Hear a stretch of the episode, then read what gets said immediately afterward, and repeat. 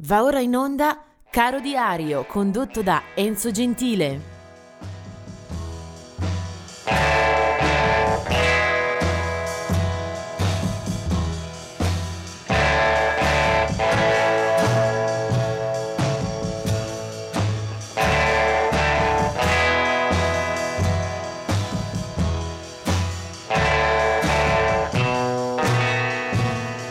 Bentrovati per questo primo marzo. Inizia il mese con una sequenza di nati, eh, non ci sono invece decessi da segnalare per la giornata odierna.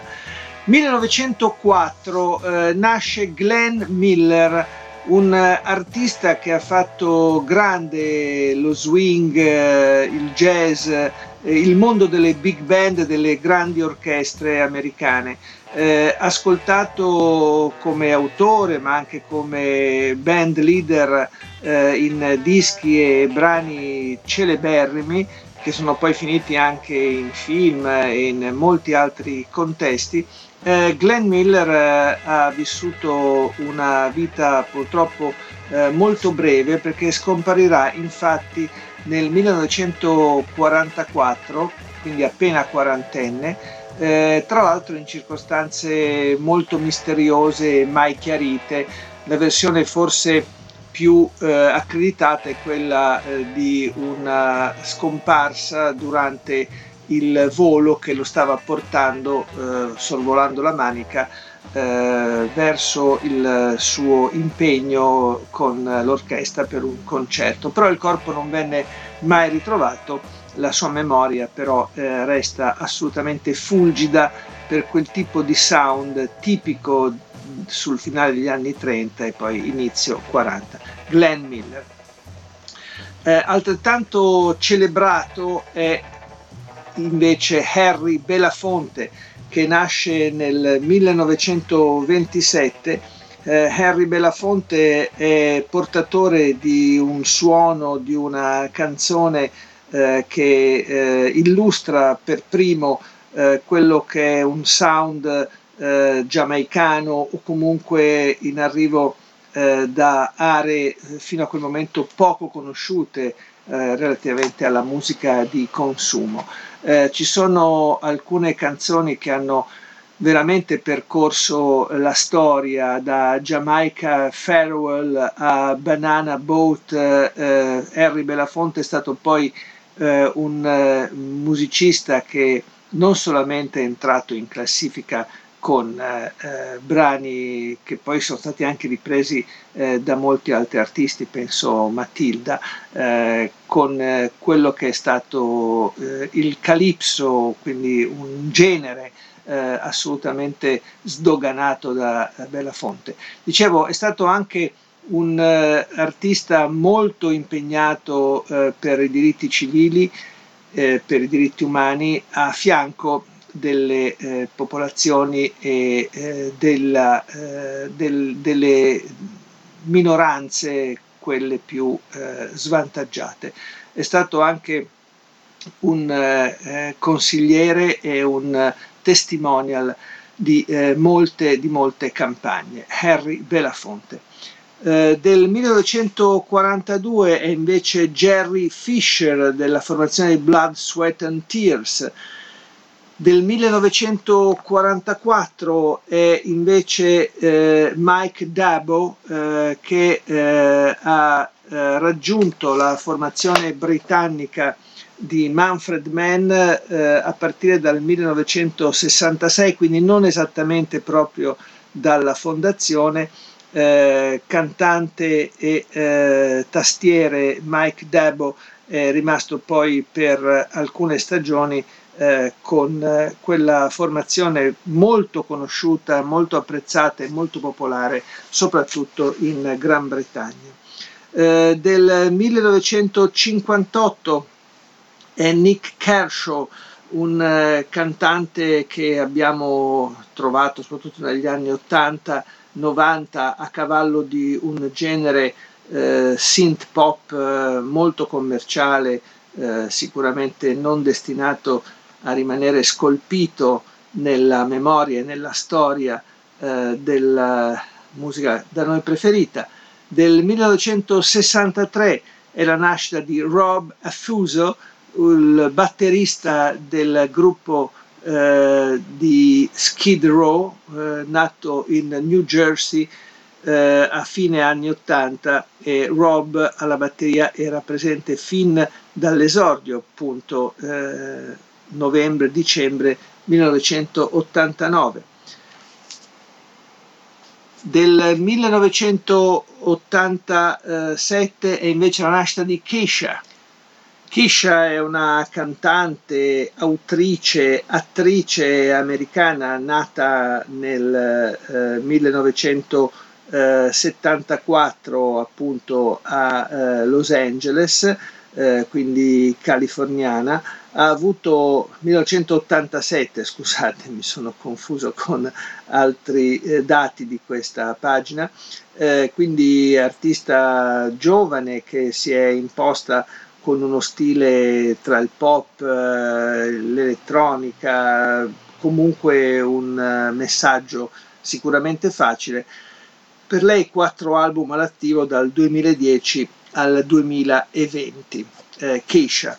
Eh, poi eh, altre date per oggi, 1994 eh, è la nascita eh, di Justin Bieber, eh, questa è una figura assolutamente conclamata come idolo dei teenager un po' di tutto il mondo, già a 13 anni partecipava a un concorso canoro piazzandosi secondo e postando poi la sua esibizione su YouTube, eh, un'esibizione che ottiene una enorme attenzione, eh, si fa conoscere e soprattutto entra già nella circolazione della discografia ufficiale nel 2009 eh, e già da quel momento il suo album My World lo rende una eh, figura importante eh, presso il grande pubblico, soprattutto eh, femminile eh, un musetto imbronciato che comunque sfrutta molto l'aspetto fisico,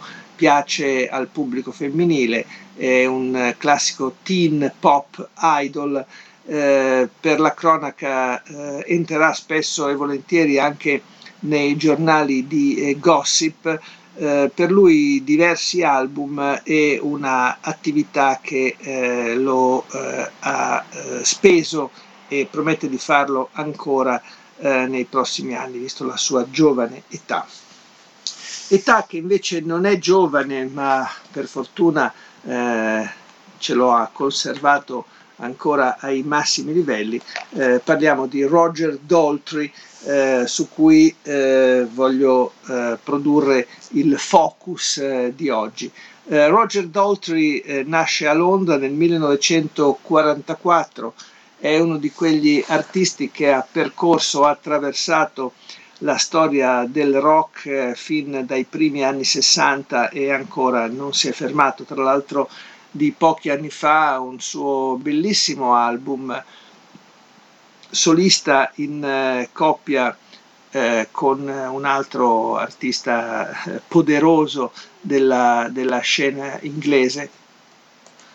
Mi eh, riferisco a Wilco Johnson, l'album si chiamava Going Back Home ed del 2014, ma eh, ovviamente la storia, la vita professionale di Roger Daltrey, al di là dei molti progetti a proprio nome, eh, anche a qualche apparizione cinematografica o come curatore di colonne sonore, dicevo, la sua vicenda è soprattutto e indelebilmente legata al mondo degli Who, eh, gruppo che già a metà degli anni 60 è assolutamente leader nel campo di un suono tra eh, rock e dintorni che detterà legge eh, e lo farà per la lunga storia di quella band.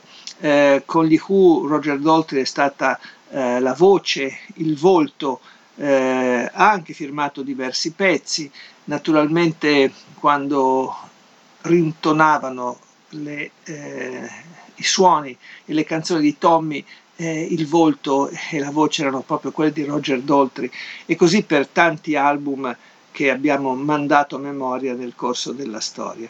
E allora non vorrei far torto ai suoi compagni di strada, eh, come solista lo ricordiamo comunque eh, eccellente autore, anche protagonista di molti tour di eh, qualità, dico però non vorrei far eh, torto ai suoi compagni di strada degli Who eh, e quindi andrei a ascoltare uno dei pezzi eh, che più considero eh, riusciti, eh, una parentesi entusiasmante eh, degli Who che hanno eh, una lunga discografia, soprattutto tra gli anni 60 e 70 hanno impaginato il rock come pochi altri hanno saputo fare, naturalmente merito anche eh, di Pete Townshend, chitarrista, di Keith Moon, batterista e, eh, e di John Entwistle al basso. Eh,